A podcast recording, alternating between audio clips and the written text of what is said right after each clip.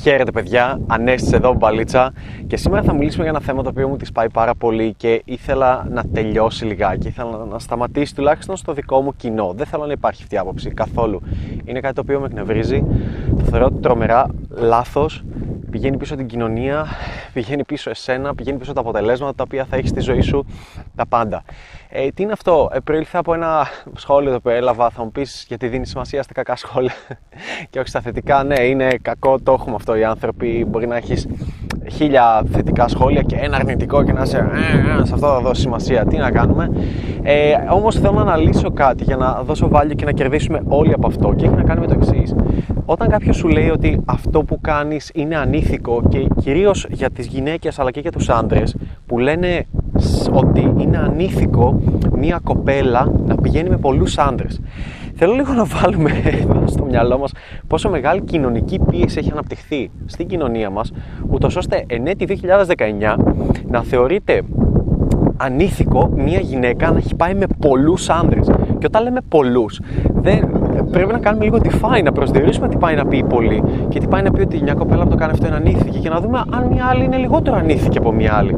Ε, για παράδειγμα, αν μια γυναίκα έχει πάει με 20 άνδρες στη ζωή της ή με 50 άνδρες στη ζωή της ή με 10 ή με 5 άνδρες στη ζωή της, αλλά είχε ε, επιλογές να πάει με 6 άνδρες αυτή η κοπέλα είναι λιγότερο ανήθικη ή ας το πούμε λιγότερο επιλεκτική από μια γυναίκα η οποία έχει πάει με 100 άνδρες όλη της ζωή αλλά πέριψε ένα εκατομμύριο προτάσεις. Και γιατί το λέω αυτό, γιατί πρέπει να το θυμάσαι όταν βλέπεις μια κοπελίτσα η οποία είναι 19 χρονών, 20 χρονών, 21, 22 και δεν σου λέει ποτέ την αλήθεια. Δεν πρόκειται να σου πει ποτέ την αλήθεια αν είσαι βλαμμένος με πόσους άντρε έχει πάει. Θα σου λέει ότι έχει πάει με τρεις, με τέσσερις, θα μετράει μόνο τις σοβαρές σχέσεις που κράτησαν χρόνια.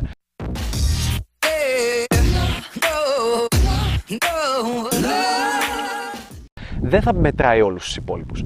Γιατί; Γιατί θα της ασκήσει κοινωνική πίεση και το φοβάται αυτό. Το φοβάται να την αποκαλέσει τσούλα, εύκολη, φθηνή να βγει αυτή η φήμη. Είναι το χειρότερο πράγμα για μια γυναίκα. Σαν να πέφτει η αξία της. Όχι σαν, πρακτικά πέφτει στην κοινωνία μας.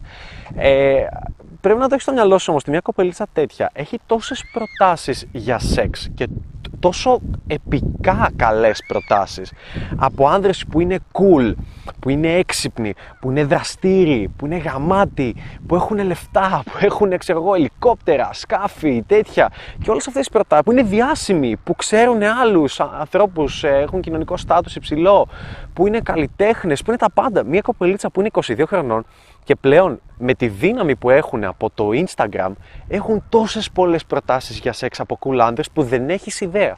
Γι' αυτό σου λέω βγες έξω, παίξε μπαλίτσα, αλληλεπίδρασε με γυναίκες, κάνε χαμό, κάνε χαβαλέ, γιατί τότε αρχίζεις σιγά σιγά και καταλαβαίνεις την αλήθεια.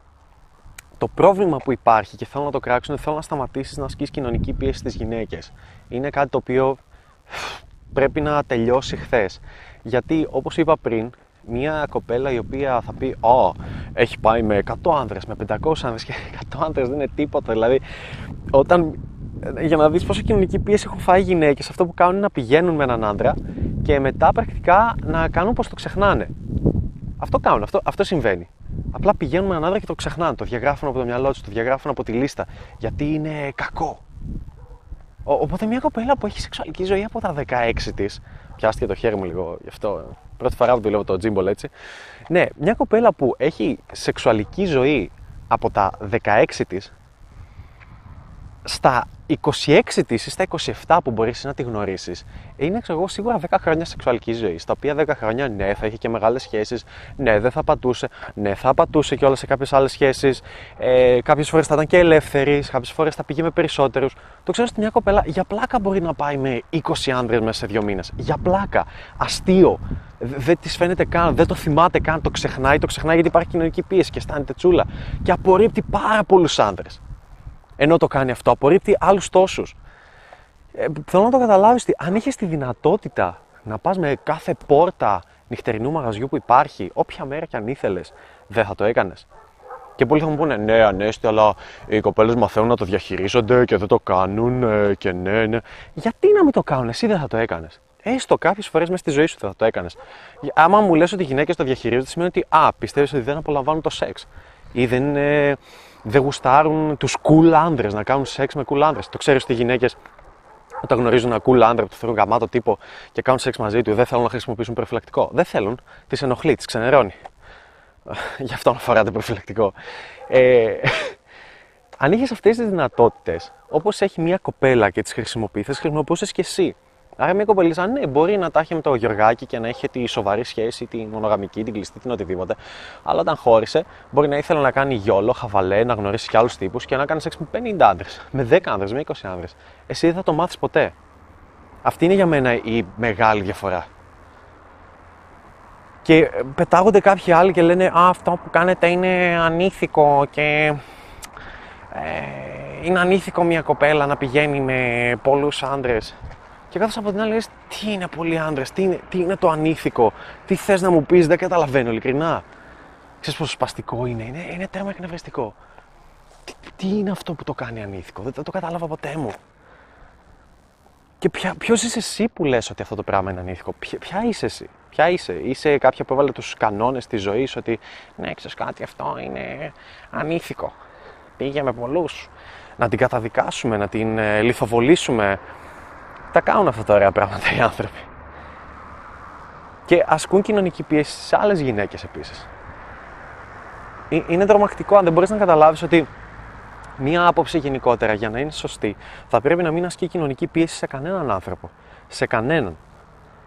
Δηλαδή δεν με ενδιαφέρει αν λες ότι κάτι είναι ανήθικο, είναι η άποψή σου, κράτα για τον εαυτό σου δεν σημαίνει ότι και οι υπόλοιποι άνθρωποι σε όλο τον κόσμο σκέφτονται με τον ίδιο τρόπο.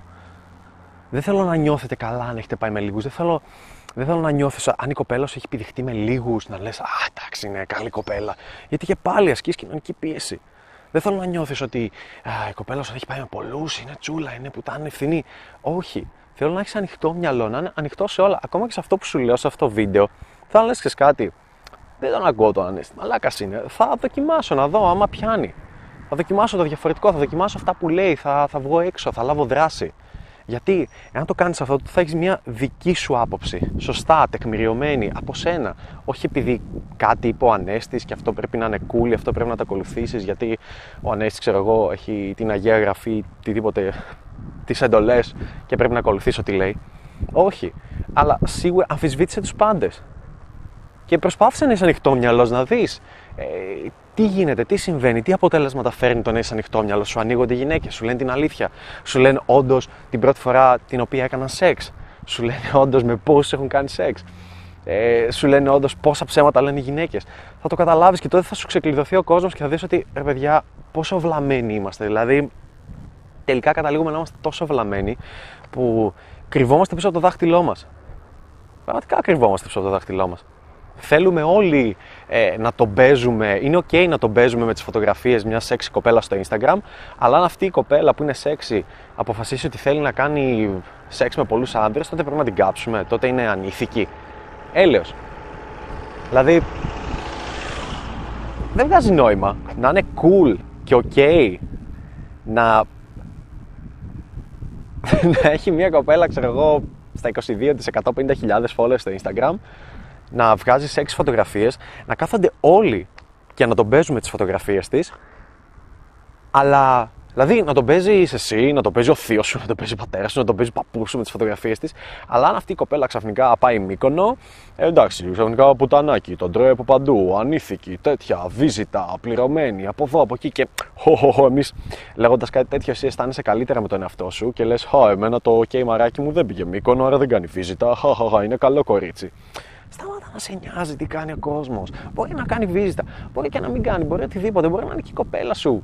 Ε, μια τέτοια κοπέλα επίσης. Τι, τι έγινε; Τι έγινε; Το πώς συμπεριφέρεται με σένα έχει να κάνει. Θέλω να σταματήσετε να. Δεν ξέρω και πού έφτασε σε αυτό το σημείο να πω την αλήθεια. Έχω περπατήσει αρκετά. Ε, ναι, θέλω να σταματήσεις να ασκείς κοινωνική πίεση. Σταμάτα να λες αυτό είναι ανήθικο. Ε, πήγε με πολλούς. Ε, και, και ειδικά από γυναίκες όταν τα ακούσει, τα ακούσει και από την κοπέλα σου. Πρέπει να τη αλλάξεις κι αυτής όχι μόνο τη γνώμη. Πρέπει να την κάνεις να νιώθει ασφαλής μαζί σου. Να νιώθει ότι είσαι ανοιχτόμυαλο. Ότι μπορεί να σου εκφραστεί ελεύθερα, να σου πει τα πάντα να σου μιλήσει για, τους, για τα πραγματι, τις πραγματικές επιθυμίες της. Ότι ναι, είναι δασκάλα παιδιών και της αρέσει να κάνει τρίο. Δεν θα το μάθεις ποτέ σου αν ε, τη θεωρείς τσούλα επειδή έχει πάει με πάνω από 10 άντρες και είναι ξέρω, 26 χρονών. Αυτά, please. Δεν θέλω να υπάρχει αυτό το πράγμα στο κανάλι. Και τώρα, δες τι γίνεται.